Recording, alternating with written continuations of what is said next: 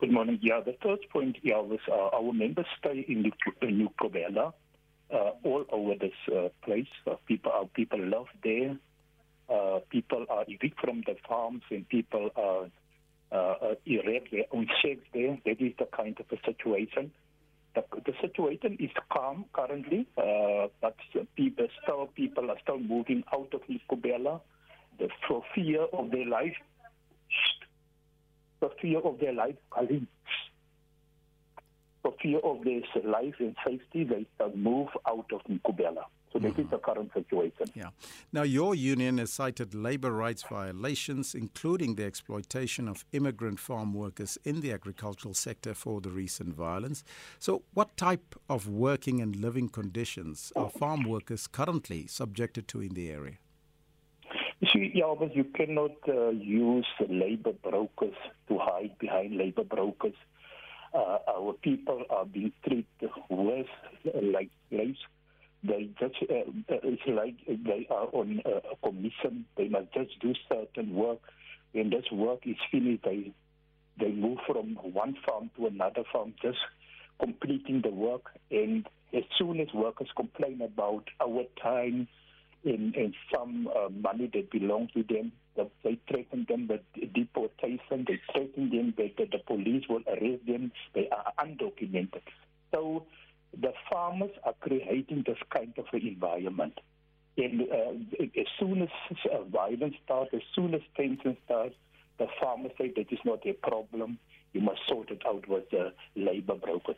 So that is a this thing is a potential for violence. Mm. Labor brokers create violence. Labor brokers create tension.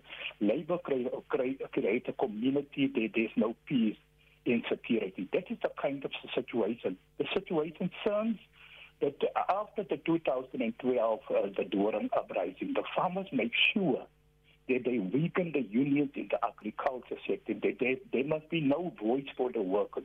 They ensure that they uh, intimidate workers. They uh, getting workers out of the union so that they can employ labor brokers.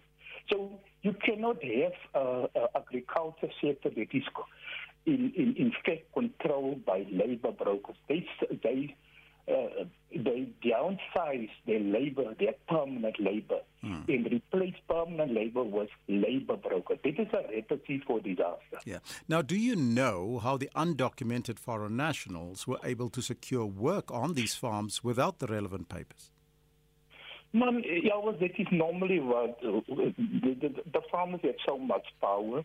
Sometimes you can even say that they work, they they work together uh, all the people in the rural council work together, whether the, the magistrate, whether the doctors, everyone work together.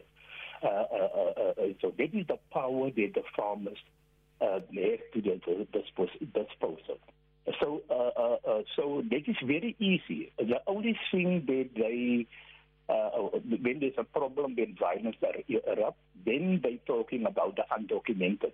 But uh, they, they, they don't have problems with undocumented people. As long as they can do the job for the farmers, there's no problem. That is, that mm-hmm. is an ongoing problem. That is, that's, that's not new for us. Yeah. Very briefly, what do you think should happen next?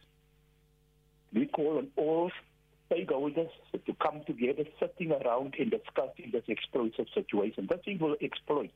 Uh, uh, that will spill, spill over to the rest of the agriculture because the rest of our agriculture is now being taken over by labor brokers. So we all uh, uh, stakeholders must sit down the table and discuss in finding a sustainable solution.